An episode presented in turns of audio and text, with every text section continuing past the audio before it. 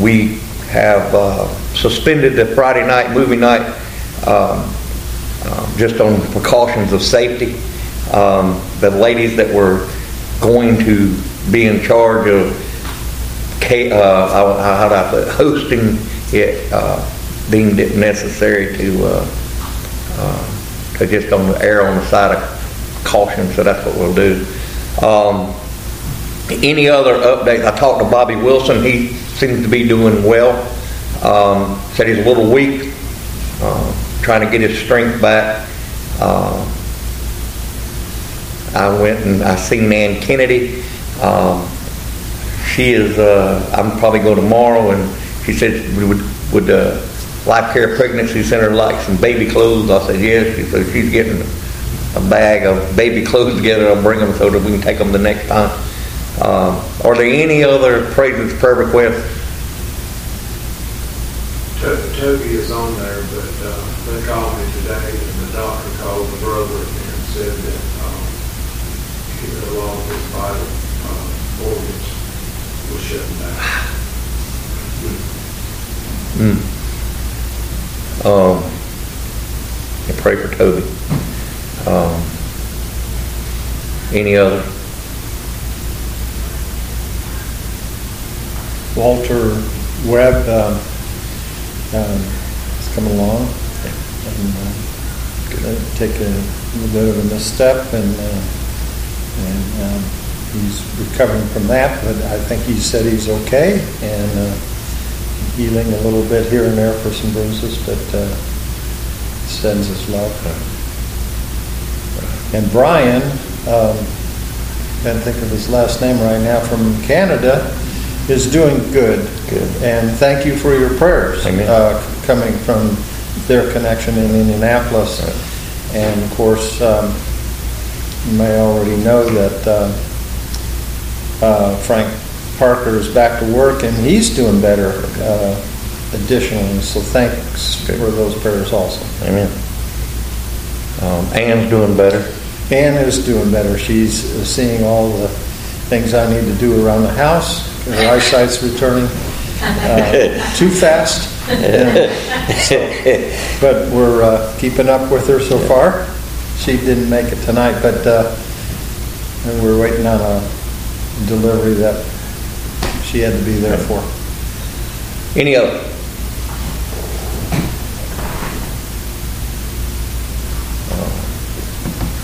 All right.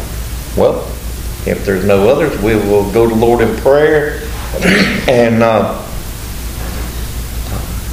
we'll get started. Most glorious Lord God, we love you and we thank you for this day. Lord, we come before you.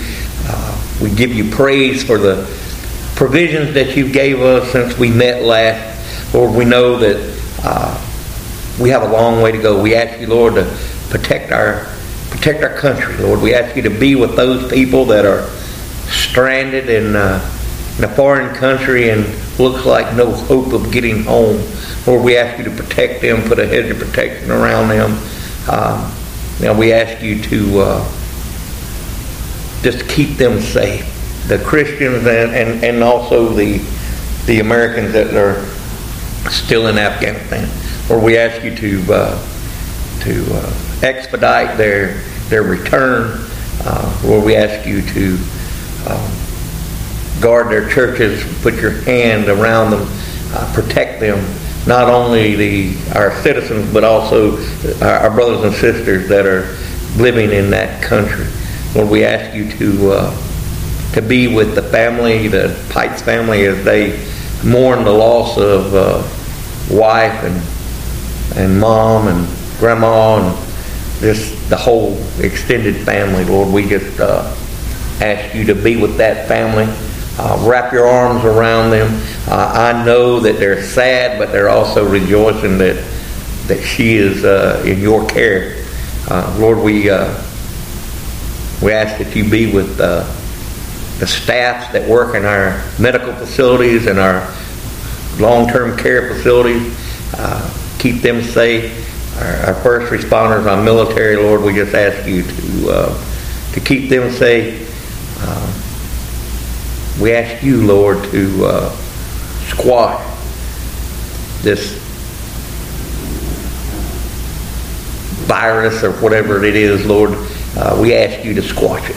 We ask you to, to do away with it. Uh, Lord, we know you have the power, and, and we're appealing to you for that. We ask you, Lord, to open up your word to us so that tonight we can glean what you would have us to glean, Lord, that we would cover the, the point that you would have us to make. For we love you, and we know that, that all we do here is to honor you. We pray that it's pleasing. Allow us to decrease, Lord, and you increase in all that's done here tonight. Lord, in Jesus' name I pray. Amen. Uh, we started last week on the transfiguration, and to be honest with you, I don't think we really, really, really plowed a little deep on that or deep enough. Uh, we'll hit it again to start. Uh, you know, basically, we're going from 1 to 13 um, in chapter 17, and it, it, there's a lot of lot of history in here, a lot of physical things that people need to, you know, I don't know that we're aware of, but uh, uh, it, it, there's some there's some pretty dominant things that I think we skip over or we kind of take for granted that everybody sees. Uh, you know, he he takes them up Mount Tabor, and uh, or Mount excuse me Mount Meron. Uh, it's 3,900 feet. That's a long climb. 3,900 feet. Uh, and it was the highest mountain in the Jewish area. Uh, and it's uh, on the way between Caesarea Philippi and Capernaum. So it's kind of in, the, in between there. Uh, the name of the mountain really is the high mountain. Uh, and the name of the high mountain can really never be known, uh, for who knew the locality uh, have left no information. All they say is Tabor. So, if you please, Hermon, if you prefer, uh, no one can decide what the actual name of that mountain is, and, and, and rightly so, because we want to focus on Jesus and what happened on that mountain not the mountain. Uh, and so he gets up there and uh, and he's transfigured before his three disciples that he carried with him. And it's not just that uh, it was a physical transformation. He was transfigured. He was illuminated. Uh, he was in his glory. glory. And then, and then there was a cloud that came down and covered them. Covered Moses and Elijah and Jesus. Otherwise, was known as the Shekinah glory of God. All right, referred to in the Old Testament. No man can see the face of God and live. And so uh, that that cloud was protecting the three disciples. And, and the, the, the, thing that I don't think we talked about last week or, or, we hit on a lot, and Roger, you can jump here at any time, but uh, uh, when Jesus or when God spoke, uh, while he was still speaking, uh, behold, a bright cloud overshadowed. And we'll go back to verse five. Uh, let's see here. Let you know they talk about making the tabernacle, one for Moses, uh, one for Elijah, and one for Jesus, and and that was Peter. All right, so he's talking about Moses, the lawmaker, Elijah, the reformer, and then you have Jesus, and he just put them two on the same, or he just pulled Jesus down to their level. Let me re-put it that way. And then God spoke. And, and, and, when he spoke, it wasn't just that he, he spoke this because he needed to speak it. He spoke it because uh, he was speaking scripture. And so uh, when he said, uh, while there was a while he was speaking, behold, a bright cloud overshadowed them, and suddenly a voice came out of the cloud saying, This is my beloved Son, in whom I am well pleased. Hear him. And when the disciples heard it, they fell on their faces and were greatly afraid. Now, Peter was speaking, and God interrupted him while he was speaking. And he was letting him know in no uncertain terms that, that Jesus was above everybody else. Jesus was his beloved son who he was well pleased. Jesus was on a completely different plane than Moses and Elijah. So, and he was setting, God Almighty was setting Peter straight, letting him know without a shadow of a doubt who Jesus was. Because they had really, really set it up for, in Peter's mind, it was Moses the lawgiver, Elijah the reformer, and Jesus the Messiah. And so they were going to put these three tents up there, and you know, and uh, God said, "No, you know, that's not happening." And uh, all on one level. Yeah, on one level, on the same level, right? And that was that was. That was one thing that was wrong. Yeah. There's a couple things. Yeah. Uh, for Christ to be uh, glorious was almost a less matter than for him to restrain, restrain or hide his glory. It was forever his glory that he concealed his glory, and that though, uh, though he was rich, for our sakes he became poor. That's Spurgeon. Spurgeon says, you know, that, uh, that for Christ to be glorious and almost a less matter than for him to restrain or hide his glory.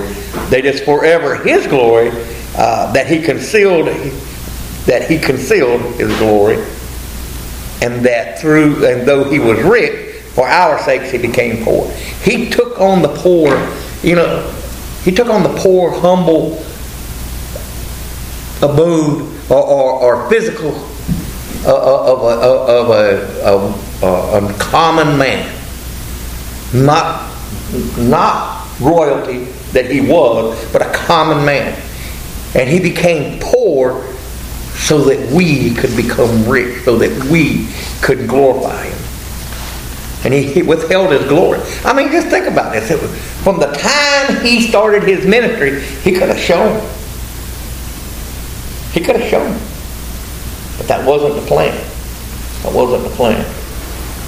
Yeah, it was a it was an amazing thing because right. Isaiah 53 says yep. he had no um, yeah. form of comeliness, and when we shall see him, there is no beauty that we should desire him. Um, I, am going to jump in. Go ahead. Go ahead. This this is uh, uh, it's kind of starting over a little yeah. bit, but you, you remember he is in his state of being God Himself. He is in a glorified state, mm-hmm. and the question comes up then: Can can these three disciples look Him in the face? The cloud is there, suggesting they can't see God, but this is God. And so, so did they see the face or just the glow and knew that Jesus was there, but was seeing Elijah and Moses? and maybe not the face of Jesus at this moment? Question mark. Uh, I like questions. Uh, makes you focus on what's going on. Mm-hmm. He's in his glorified state. Does he want to leave and come back to earth through his physical nature? Does he look? He's he's where he should be. It, does he want to come back? What was right before this? Context is everything in the Bible. When you come back to the thing, it says, "Take up your cross." Mm-hmm. He's come back to pick up the cross here.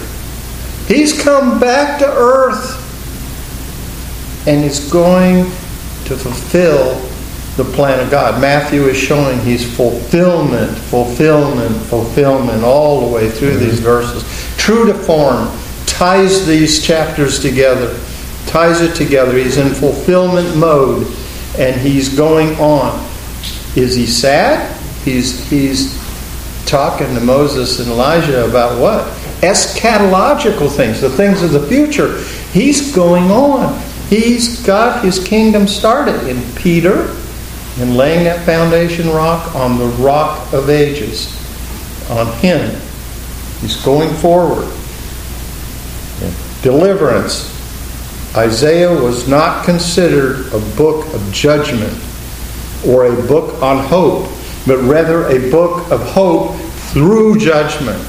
And that's what Jesus is doing here. This is the hope of everybody on earth through the cross. It's through the cross. You cannot have here the transfiguration without the disfiguration on the cross. There is no glory without the cross. And so it goes on. It goes this point as Robert Edwards says, the cruel cross. I leave that out sometimes. It was a cruel cross. It was horrible. And Jesus knows that. And he's every bit of a man as every one of us in terms of pain and suffering. Isaiah lays that out beautifully in Isaiah 53. He's going to suffer. He knows it. He's teaching his disciples prior to this to pick up their cross. Now, he's showing these three Faith. He's cementing the faith. Notice when he gets back down, the nine are waiting with little faith. But they haven't seen this. They haven't seen this. This is a picture right. of, don't you think that as a privileged point? Absolutely. They've been able to see this. Uh, uh, Jesus has his disciples with him when he makes his transfiguration. All right? And, and he is not glorified apart from them. Think about that. He let them see it. They seen his face shine like the sun. They seen his clothes turn white. And then another thing is that we learn that the Lord Jesus, having shown himself to his apostles, thus robed in brightness, now this is Spurgeon again, is that we are scarcely aware of the glory of which the human body is capable. Spurgeon, he, he's, he's on there. And then then you got you, you have Moses and Elijah appearing with Jesus. And, and, and behold, it says Moses and Elijah appeared to them, uh, talking with him. You know, uh, remarkably, these two Old Testament guys, do you know what they had in common? They were caught up. They were caught up. And so they appeared with Jesus. And here's the other thing He showed the disciples that these two men, you know, Moses was 1,400 years before Jesus.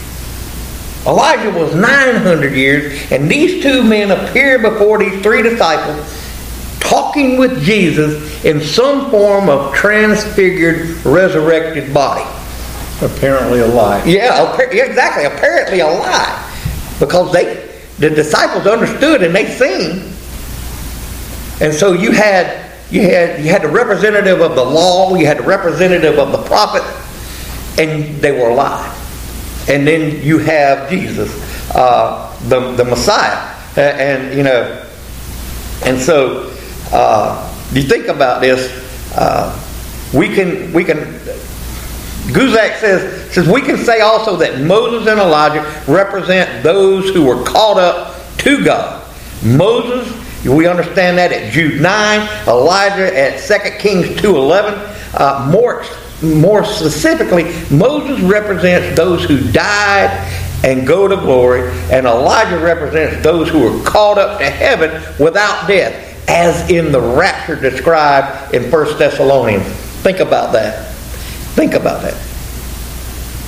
1 Thessalonians 4 13, 16 will tell you about that. Uh, so, you know, we're seeing someone who died and was resurrected. We're seeing someone who was caught up. And so we have the picture, just like it says, we have the picture uh, uh, of the uh, rapture. We have the picture of our state. What we have to look forward to. The hope he's laying it out here before them disciples go ahead. Yeah, and he has the, the God in there too. Right, exactly. God is is if you recall, right. in the beginning of Matthew, God's voice comes mm-hmm. forward with John the Baptist when Jesus was was actually baptized, and now it comes here again where eschatologically when he's glorified at the end of time that th- this has all the in my opinion has all of the the pieces of the dreadful day of the Lord at the end of time. And so what he is showing here in God's voice here in Matthew at Bap- John the Baptist and here the goalposts of the kingdom of God. This is the kingdom of God. Right. God's voice beginning and now it ends. Yeah. Think about that. There- Think of- let me just Go add ahead, one more thing in there. It doesn't end, but in the synoptics, this is the last word we get of God's voice. But in John 12, 28, Mm-hmm. there's a reference to the voice from heaven. It's kind of a third third person appeal that God is talking to Jesus during that prayer uh, when he's with his disciples in the, in the last at the Last Supper. But but in the synoptic Matthew, Mark, and Luke, this is the last word that God says from voice from, and that's Stephen Williams. Right. I'll credit him Right. uh, saying that in his Transfiguration of Christ Part One and Part Two. He is saying that God has spoken, and now, now he heads to finish. All right, and there's a, and there's another thing that, that we see in here, you know, uh, how God is involved in human life all throughout history. He spoke the world into existence. He created man. He created woman. He spoke to them in the garden. All right, then you move forward. He spoke to Abraham. You move forward. He spoke to Moses. You move forward. He spoke to Elijah. When Elijah ran, Elijah ran. Remember? And he and God spoke to him when he was hiding in that cave. You know, so and God's continued to speak through the years. And, and here we have it. He spoke when John the Baptist baptized Jesus. He's speaking here. And then he's going to speak again. You know, uh, and so we, we have to understand that this is also an example that the Father is just as involved with His creation as the Son and the Spirit. And so these are great examples of what what has been happening, and, and you can see it all right here. And they were talking, you know, uh, they spoke uh, of his decease, which he was about to accomplish at Jerusalem. They spoke of the upcoming work of the cross and, and presumably uh, of the resurrection to follow. That, they were afraid. They heard the conversation. Think about that. You know, just, uh, just imagine, just imagine you see them. How would you feel? Would you be like them? Would you? I don't know that I'd be as bold as Peter to say, "Hey, we need to do this." You know, kind of be like that song that you know, the MercyMe. Will I even be able to speak at all? You know. Yeah. Um, It, it was a, a scene that is so unique. I've got to say this. I hate to, but I've got to say it. People are trying to read a picture of the resurrection back into Jesus' ministry as the transfiguration. And this guy, again, Stephen Williams says that's baseless. Right. The elements of this transfiguration are so unique, so stark compared, and the resurrection is so stark in its own element. But see, here is Elijah and Moses. and Moses. Yeah. You've got elements that have not shown up in any of the resurrection uh, stories, uh, and, they're, and they're trying to make they're they're trying to rationalize this. You cannot rationalize this. This is a point. Right. The transfiguration is outside of our realm. We cannot get a grip on it. We cannot uh, characterize it in human words. That's why we're struggling up here, if you notice. It's so hard to say what is the purpose What is the reason for these such dissimilar characteristics of the transfiguration here mm-hmm. in the central part of each Matthew, Mark, Luke, mm-hmm. and John doesn't have it. But why is it here? What is it saying? What is John goes on to amplify who Jesus is Right. in that in his divinity, but Right. this is a divine moment, and it's just really uh, it takes it's a mystery of God, the Creator, the Sustainer, the Author of life and death. It engulfs the entire account, if you will, and I credit that to Williams again.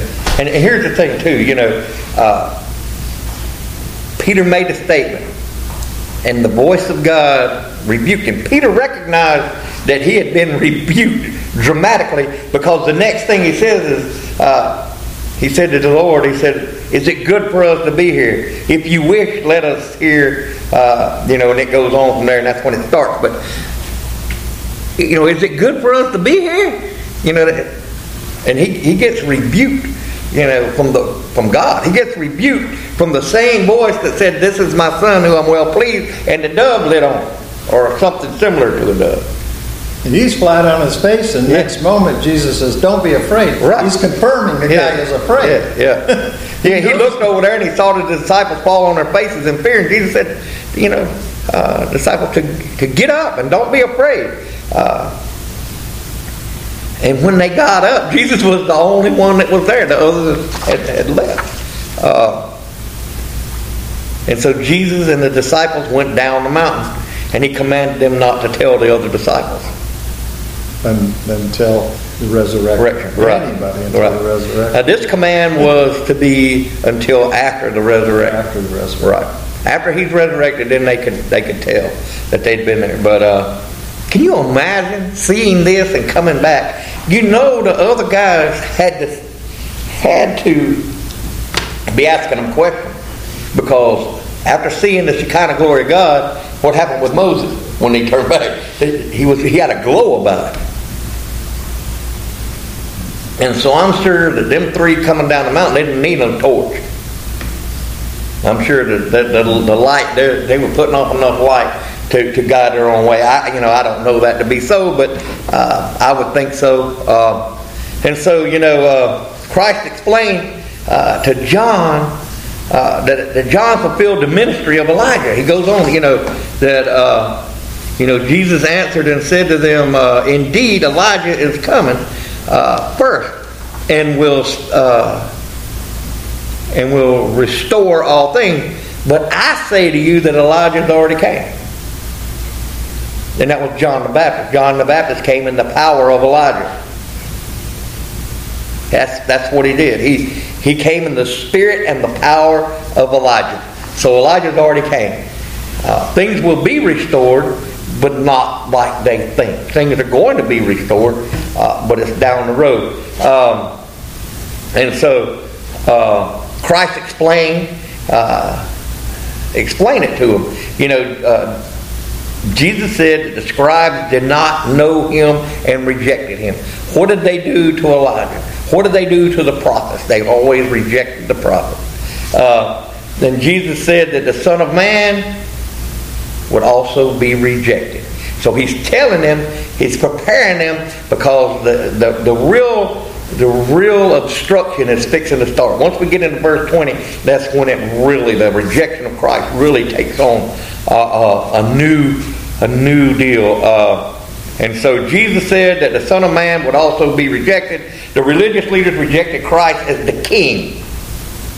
They rejected him as the king. Jesus caused them to understand that he spoke of John the Baptist. He caused the disciples to understand that he was speaking of John the Baptist. Uh, and so uh, that's what he was explaining to them. That's what they would do. Uh, and so uh, he, the perspective of proper attitudes is what we're fixing to, to get to next. All right, so uh, instruction about faith.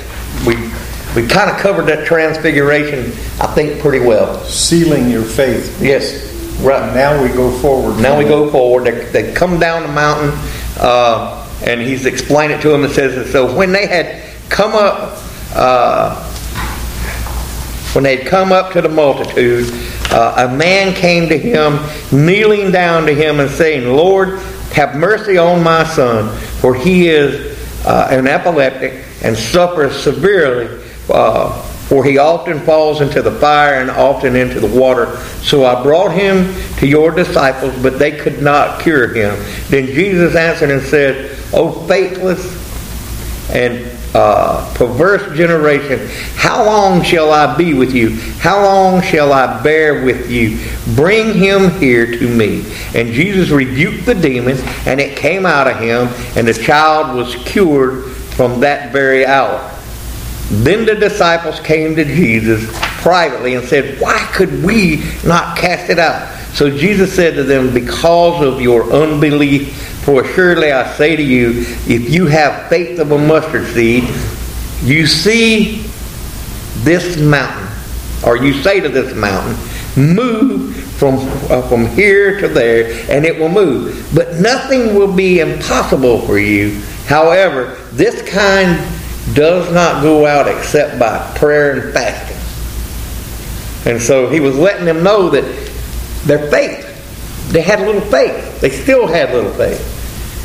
Can you imagine that if they had had the faith that told that the mountain they just come down on to move and it moved? It's prayer, and fasting, and belief. That's kind of what I preached about Sunday. You know, we need to be believing in what Christ has said. We need to put our whole weight, whole weight on you of everything that we have. That's what He expects from us. He delights in that. He delights in us freely relying upon Him for everything. You know, it, it's. Uh, yeah, I think in God pursues us that way. Right. He he uh, he's doing all this for the people. Um, it reminded me this week um, having withdrawal symptoms from doing something you know, by going out and spreading the word after your sermon. It's all your fault. uh, we, uh, we uh, Ann and I decided we would give it a try. So it, it didn't work. But uh, uh, got stood up. Uh, stood up. they didn't show up. And so um, eventually called and said they were running from us. They were, they were overcome by emotion that we would reach out to them and were running from us, from me. In particular, that I should be interested in them and their plight at the moment, and I was I didn't even know what their plight was, but I was I was told by God to pursue them, and they're saying, uh, "Thank you, thank you, thank you," but no, uh, not right now. Uh, later, um, and that's the way God is. God and reminded me God is this um, pursuer of His creation. And in this situation here, He has to tell us and remind us that it's God's work right here. It's His, it's His power. And so when He's saying, You have little faith, He's saying it comes by prayer. Mm-hmm and by fasting, mm-hmm. and then the will of God. The will of God. You, you're not going to throw a mountain down the, in the valley just for fun. It's got to be the will of God. And so, but but you can. You have to have at least the faith of a mustard seed. So that it makes it impossible for us to wrap our mm-hmm. heads mm-hmm. around this little faith that is required. But um, we must be like that little child mm-hmm. and say, We don't know, we don't care. If we're asked to do this, we do it. And we are asked here by man, um, the disciples are, and we would be a disciple too, ask for healing for someone, we would pray for them. We would do more than pray. We, we would um, pursue them, uh, in a sense, with with the grace of Jesus Christ, but we would come to a point where we put our arms around them and say, Good, just be there. Just be. I heard that this week. That you've done enough. You're just there, and I don't get that. But anyway, but but that's what people want to know that you care. They don't care about what you're talking about. They want to know that you care about them. You have to show it some way. Sometimes it's just being there, but other times it's doing something for them. But here, faith that God can take and make something out of nothing, something out of nothing. Yep. Because it leaves nothing impossible in this in this characterization of the mustard seed. It leaves nothing impossible. That's that's a pretty big level of stuff, and so. Um, we have not because we ask not. All right, now I, I need to get in. Yes. okay. All right. Got your spotted. You remember our children when we were raising our children, especially when they were little. Like tape them as four. And he's at the age that if he sees something he wants, he will ask you. He don't, you know, he don't, he don't care. He knows that you have it. You have the ability to meet his needs, and he asks you for it. Think about our children. That's what they do. They ask. They don't care. You know, oh, I can't believe you asked them. I wanted it, Papa. We're to come to Christ like that. We're to, we're to believe He has the answers. We're to believe He has the ability to give us what we ask for. And then come to Him like that, like little Tatham or little grandkids or whatever, little little toddler. They will ask you, I want, can I have a Pepsi? They don't know if you, you know, and here they don't know if you got one, they probably do, but they don't have a problem. And Gina tell you, and Diane, they don't have a problem asking you for something if they want. If they need to go, can I go to the bathroom? Can I do this? Can I have that? Can I have this? You know, we get, we sometimes we get frustrated because of all the can I, can I, can I. Well, we need to have that. They believe you're going to give it to them when they ask. They know you have the ability, but they firmly believe if they ask you, you're going to give it to them. Why? Because you love them. And so we need to firmly believe that when we ask Jesus for something, He is firmly going to give it to us. Why? He because He loves us. Yes. There's nothing that we should be ashamed to ask Him for. Because when we're in our right relationship, when we're prayed up, when, when we are praying and, and we're fasting and, and we're concentrating on God and putting everything before Him, He's going to honor that. And we're going to ask the right things. It's not like, Lord, I want to, I want to hit the lotto. I'm sure there's some people that haven't got it. I don't know. I'm just saying. But if I ask, Lord, if you will, I need you to intervene in so and so's life. They're, they're struggling. Lord, I need you to heal them. Whatever it is that's going on, you know, if it's addiction, whatever it is, Lord, we need you. I'm asking you. I know you have the power. I know you can do this. I believe you'll do it on their behalf. And, and, and know that it's going to happen. It might not happen right then, but it's going to happen. And trust that and believe that. You know, think about it. You know, if they want something, how persistent are they in asking you for something? They wear you out. They will wear you out. Like the, like the woman, the Gentile They- woman at the table. That's right. Um, uh, he- she says, um, even he was he said, why should I take the food from the Yeah. from the Jewish people and give it to the dogs? Right. I mean, meaning Right. in a central way that Yeah. to you guys. And she said, well, even us dogs eat crumbs from the master's table. Right. And uh, Lord, um, and she Yeah. got what she Yeah. asked for Right. because she had that mustard seed of faith. That's right. You know, and so, and he, you know, he, he, he calls them out. He calls his disciples out, but not only him, the disciples, but everybody there in that multitude. You pervert, uh, said that Perverse the generation. generation was faithless and perverted. Yeah. Faithless and perverted. Now you have to understand where he's at. Predominantly Gentile area. And the Jews that are there are very, very uh, I wouldn't say orthodox. They they they go with the wind. Uh, and so uh, you know, and he and Jesus asked, "How long would he be with his disciples?" He was asking, "How long will I be with you?" You know, uh, and Jesus asked, uh, "How long should he bear with them?" Think about that. The Creator of the universe in the flesh. How long should I bear with you? How long will I be with you?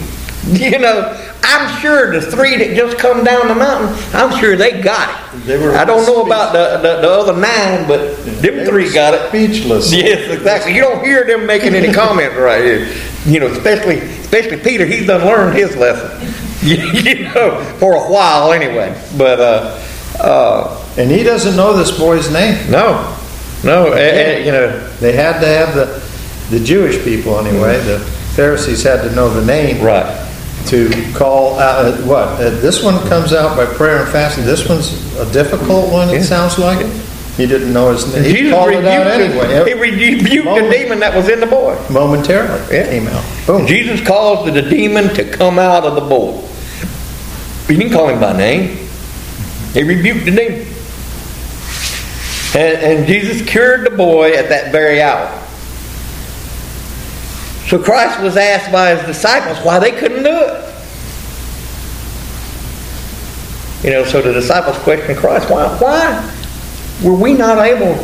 You had nine of them. Why were we not able to cast this thing out and heal this boy? Peter was in the back of the room saying, I, I, I know, I know. yeah, I know." yeah. You got three back there. They know. Yeah. You know, you got look, you got because of You'll be all right. statue and everything. You, hey, you got little Johnny back there. You know, Yeah. you know, uh, and so uh, that was it. That was the deal. They didn't pray. They just assumed and created and thought that they could just say it and it would come out. You know, uh, what happens, you remember, I'm going to fast forward a little bit. Remember what happened to the three guys who tried to cast the demons out in the name of Peter? And, and, and uh, the demons come out and said, Peter we know and Jesus we know, but who are you? Took, beat them up and took the clothes, made them run home naked. I mean, you know, yeah, that's, I kind of think that's hilarious, you know.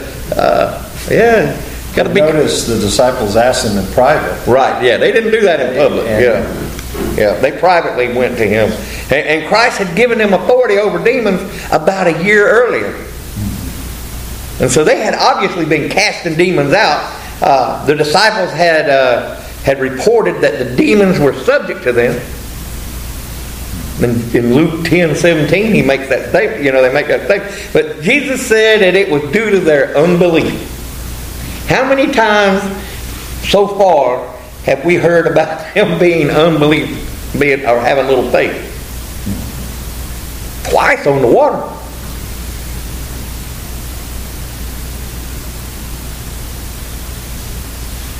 And uh, and so Jesus said, told them that they needed the, the faith of a mustard seed. He didn't tell them you got to believe all. You just and if you have a mustard seed, it's small, very small. That's how much faith you need. Jesus said uh, nothing would be impossible for them. Because that time came out only by prayer and fasting. Prayer and fasting.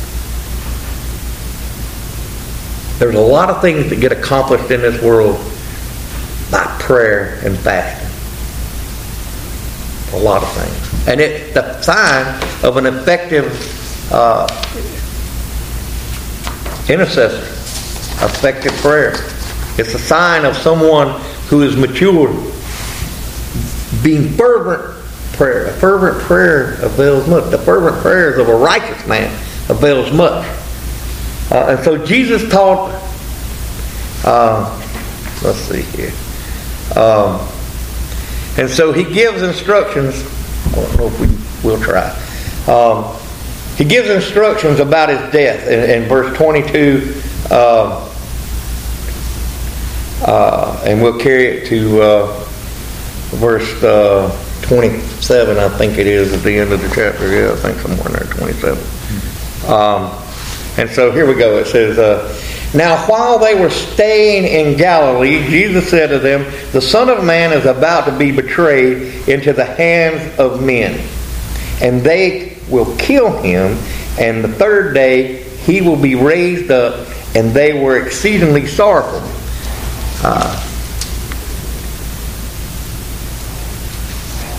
and they were exceedingly sorrowful, came to Peter and said, Does your teacher not pay the temple tax? He said, Yes. And when he had come into the house, Jesus anticipated him, saying, uh, What do you think, Simon? Uh, from whom do the kings of the earth take their uh, customs or, or taxes from? Their sons or from strangers? Peter said, From strangers. Jesus said to him, Then the sons are free. Nevertheless, uh, lest we offend them, go to the sea, cast in a hook, and take uh, the fish that comes up first. And when you have opened its mouth, you will find a piece of money. Take that and give it to them for me and you. yeah, I mean, that's, that's amazing, you know. Uh, and so uh, he tells them about the death, and they were sorrowful. And then he gets into the instruction on taxes. Uh, he told them he was going to get killed. He was going to be betrayed, and he was going to be in the grave three days, and he was going to rise again. Again. And, again. He tells them again. This right. happened in 16, uh, right. 21 to 23. That's right. He just told them. Right. Now he's telling them again. He's reaffirming it, and he will tell them a few more times before it, before it, he's actually on the cross. Uh, and so, uh, you know, the instruction about the taxes. Uh, Before you go there, go, go ahead. I'd like to say they were struck with grief. They only heard the first half of this. Remember the judgment part? Yeah. They didn't hear the hope part, and he would be resurrected. They didn't hear it. They were struck with grief over Jesus leaving them and somehow missed the resurrection mm-hmm. promise totally. I credit that to McDonald. Right. Yep. The, point, the point being here, this time, Jesus was methodologically moving the plan forward. He was helping them see. Remember, he said, I'm going to be betrayed. Betrayed by who? Well, betrayed into the hands of sinners. He had just come out of the transfiguration and now he's going to be turned over to the sinful hands of man. He was a perfect Lamb of God. Right. And he would be killed by wicked men, it says. Yes. Who betrayed him? Denied by Peter in Matthew 26 70, betrayed by Judas in Matthew 10 mm-hmm. 4, 26, 25, and 27 3. He was, he was basically betrayed by his own right. his own. He had to be telling them that. That's where the betrayal is coming yep. from. Yep, the betrayal would be done by Judas. And Christ said that he would be betrayed into the hands of men. And Judas led a group of men to arrest Jesus. Not only did he betray him, but he took him to where he was at. And Christ said those men would kill him. And this was a denial that Christ was, was, was divine and, uh, or was God. And Christ said that he would be raised the third day. And some of the disciples, when it happened, later remembered what he had told them in Galilee, that he would be raised on the third day. And Christ saw the disciples become very sorrowful. Why didn't they know this? Why didn't they know? This is right in Isaiah 52 right. 13 to Isaiah 53 12. It's right there. These right. 15 verses are a song. It's the suffering, fourth mm-hmm. suffering servant song. The fourth one, mm-hmm. and it's there in highlighted in almost perfect mm-hmm. uh, characterization of what who Christ was, right. where he was going, and and how he taught and lived in Galilee. The whole thing is right there. They should have known this. This is probably one of the famous, because Isaiah did four suffering servant songs. This is the fourth one and the, and the most denied. In fact, the Jewish people do not read this in their synagogues purposefully. They do not read it, will not read it. Right. But it's the single most powerful um, evangelistic tool that they got in their Bible for coming to Christianity. When they see this and they understand it and they re- they resolve it with what's going on in the New Testament, it leads them right in Yep. to the belief in Jesus Christ. And so he goes on and starts. Uh, Sorry, I couldn't believe No, you're good. You're good. You're good. uh, Jesus taught him about paying tribute, paying taxes. Uh, Peter was questioned by those who collected the temple tax, and Christ was with the disciples in Capernaum. Peter a- was asked a question by the tax gatherers or the tax collectors, and Peter was asked if Christ was going to pay the temple tax. A- And the son of, uh, as the son of God, Christ was exempt from the temple tax. I mean, He's Son of God. He's the Son of God. And so uh, Peter uh, said to Jesus, uh, Peter said Jesus would pay the temple tax. And, and Peter was asked a question by Christ. Before he could say anything, Christ showed again that he knows our thoughts. Imagine, you know, he, he, just, he wasn't in there. He didn't hear the conversation. And he comes in and answers Peter's question, you know, about the temple tax. And, uh, and so he asked Peter, said, uh, who the kings of the earth tax? Or the kings of the earth tax? And Peter was asked if their sons were taxed or strangers.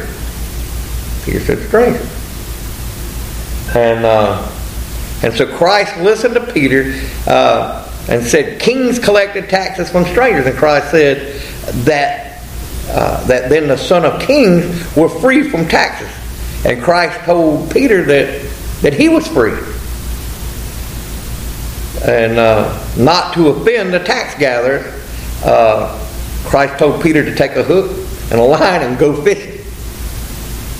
Think about it. And he's telling him, so you're going to catch this fish, and when you bring him in, open up his mouth, and there's the money for the for the tax. What's the tax for? The tax is for the support of the temple. Right. Listen to this in Exodus 30, 14 to 50. Everyone that passeth among you, them that are numbered from 20 years old and above shall give an offering unto the Lord. The rich shall not give more, and the poor shall not give less than half a shekel. When they give the offering unto the Lord to make atonement for your souls. Interesting. Mm-hmm. And this is still going on now, hundreds, thousands of years old. And then Nehemiah says, also we made ordinances for us to charge, that was 400 years before, to charge ourselves yearly with the third part of an shekel for the service of the house of our God. It had turned into a service for the house of God by now. So it was just a support, uh, as I understand Right. it. I don't think they saw it as atonement, but the atonement was gone. The atonement was here. Right. the atonement was coming. Um, interestingly enough, two drachma is a half shekel. A four drachma coin is what Peter pulled out of the fish, which was linked together. It was one coin for who? Peter and Jesus. One coin for Peter and Je- they were in service together, linked. That's an interesting parallel. Uh, you know, think about this. Christ just showed Peter once again that he knows all things. Not only did he show Peter, he showed the rest of the disciples that was in the house. That's my, that little blink you keep hearing going off, that's my uh, cameras at the house. Security cameras. So uh, they're going they're going in and out of the house. So you, uh, I guess the boys are having fun. Uh, Christ said Peter would find a piece of money in the mouth, and Peter learned to submit to those in authority. those in authority. And, that's something that we all need to learn to think to submit to those in authority. Christ said the money would be enough for both of them. So the temple tax for each man was half a shekel. And so, what did he find? A shekel. A shekel. You know, it, it just it's it's amazing to me that you know uh, reading this, uh, all the things that was happening. You know, I'm sure that the three had a little bit more insight than the nine. I'm sure they did, mm-hmm. but I'm sure it rubbed off because it was, how do you, how can you just do this? You know, the conversations they have around the campfire. You know, well, listen, I just, I just feel it in my bones. You know, I just, you know, uh, you can't explain it because you, you were told not to. You know, you were told not to tell, and so you have a little bit of how do I put it? You have a you had to be there. Yeah, one of them you had to be there, and and you know so, and they still they those three still had issues. You know, uh, they still had issues. I mean, Peter he we'll see he has some more issues that we uh, uh, that we'll get into a little later. We got about five minutes. Any questions? Any comments? Any anything?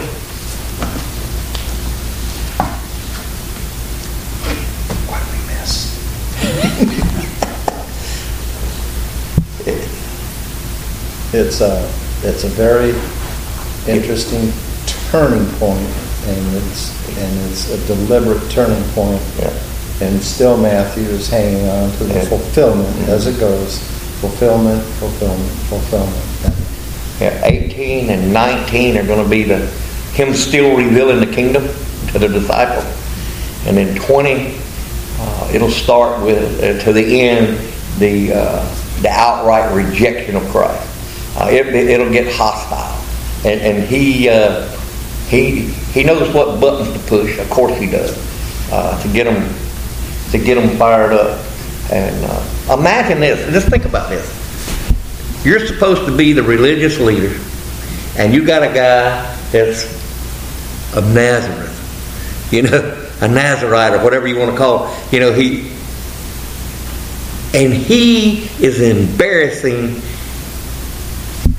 they're supposed to be the most intelligent people and the, the, the, the most renowned learners of the law and the, and the prophet, and he's embarrassing them. Not just embarrassing them, but he's doing it in front of crowds. And he's leaving them speechless. He's leaving them speechless. You know, so uh, it's all the plan of God, and uh, we don't understand it. But you know, you can be what does he tell you? He said, you know, that if you're proud and think you're wise, you're going to wind up being nothing. You're going to be humbled, and you're not going to know anything that you think you know. And uh, so he's he's not only is he telling them, it's really if you put it in layman terms, Jesus is calling his shot, and then he and then he's doing it. He's telling them ahead of time, this is what's going to happen, and then he does. He's not done anything yet that he ain't already told them he was going to do. And that, that they didn't, if they if they learned all the lessons and re, and memorized the stuff they were memorizing as a child, they already knew this, but this hadn't hadn't clicked. Yeah. It hadn't clicked. Put it in place. Yeah. But the takeaway message uh, in all of these chapters so far is is one thing, mm-hmm. and and I mean you can get a lot of, a lot more out of it than that, but one thing, care about people. Yeah. Care about does our country care about people? Mm-hmm. How do we care how we as Christians, how do we care about a person? Right. I mean, I'm talking to myself when I say that. How do I care about a person? And, and you know, I can't even come close to how right. God does it, but right. but to care about a person and you practice that one at a time, you know, you can't do it like God can do it caring about everybody, but you just care about people. Right. Care about what? Twelve disciples. Care about sending them out to care about other people. Right. They send the seventy-two out. Care about people. Healing people, throwing the demons out, mm-hmm. and giving them what they want. Caring about people. Caring about the nation of Israel. And it gets bigger. There now you got the kingdom of God going on, which is Matthew's trying to explode here, mm-hmm. caring about the world. And we can't do that. We do it one on one with one person, but God is doing it in the kingdom of God. Look at in the second fastest growing country in Christianity. Did you hear that one mm-hmm. lately? Mm-hmm. Go ahead. Go ahead. No, you talk. Go ahead. Well, is right where Afghanistan sits. Second fastest growing Christianity. First is Iran. Second is Afghanistan. Mm-hmm. In terms of speed right. of Christianity growth. Mm-hmm. That doesn't mean size, but it means speed and, and how they're coming to Christ. And so, um, wow, we're in the most persecuted of all countries, it's happening fast. Right. Yep. Any other questions, comments? I think after that asking and believing and asking in prayer. Yeah. Um, talk about the prayer and fasting. You know, fasting is always the way used to draw closer to God. Mm-hmm. And I think you kind of hit it talking about even a parent and a child scenario. Right. But the more we're in the Word, the closer we draw to God, mm-hmm. our prayers are more in His will. That's right. Know, we have to know, just like my kids, when they ask me for something, as time has gone on and they've gotten older, they know mm-hmm. what to ask me and what not to ask me. Right. They, they know how I'm going to respond. Right. And we're to do the same thing. We're to be in the Word and study and grow. Yeah. And then when we pray, we can ask in God's will. Like sometimes we pray for things that are kind of selfish. Right. Like when somebody's uh, a good friend of mine, Jose Randy, passed not long ago, and uh, kind of helped take care of but he was dying, and selfishly we would pray to keep him here. Mm-hmm. Right. But you know, you pray in, in God's will that ultimately healed him, and he passed on, and God answered that prayer by ultimately healing him. And he went on, and things were healed in that. Mm-hmm. But, you know, we, we have that, we have to pray in his will. We have to be careful sometimes how we pray, and, and be saturated in the Word when we go into prayer.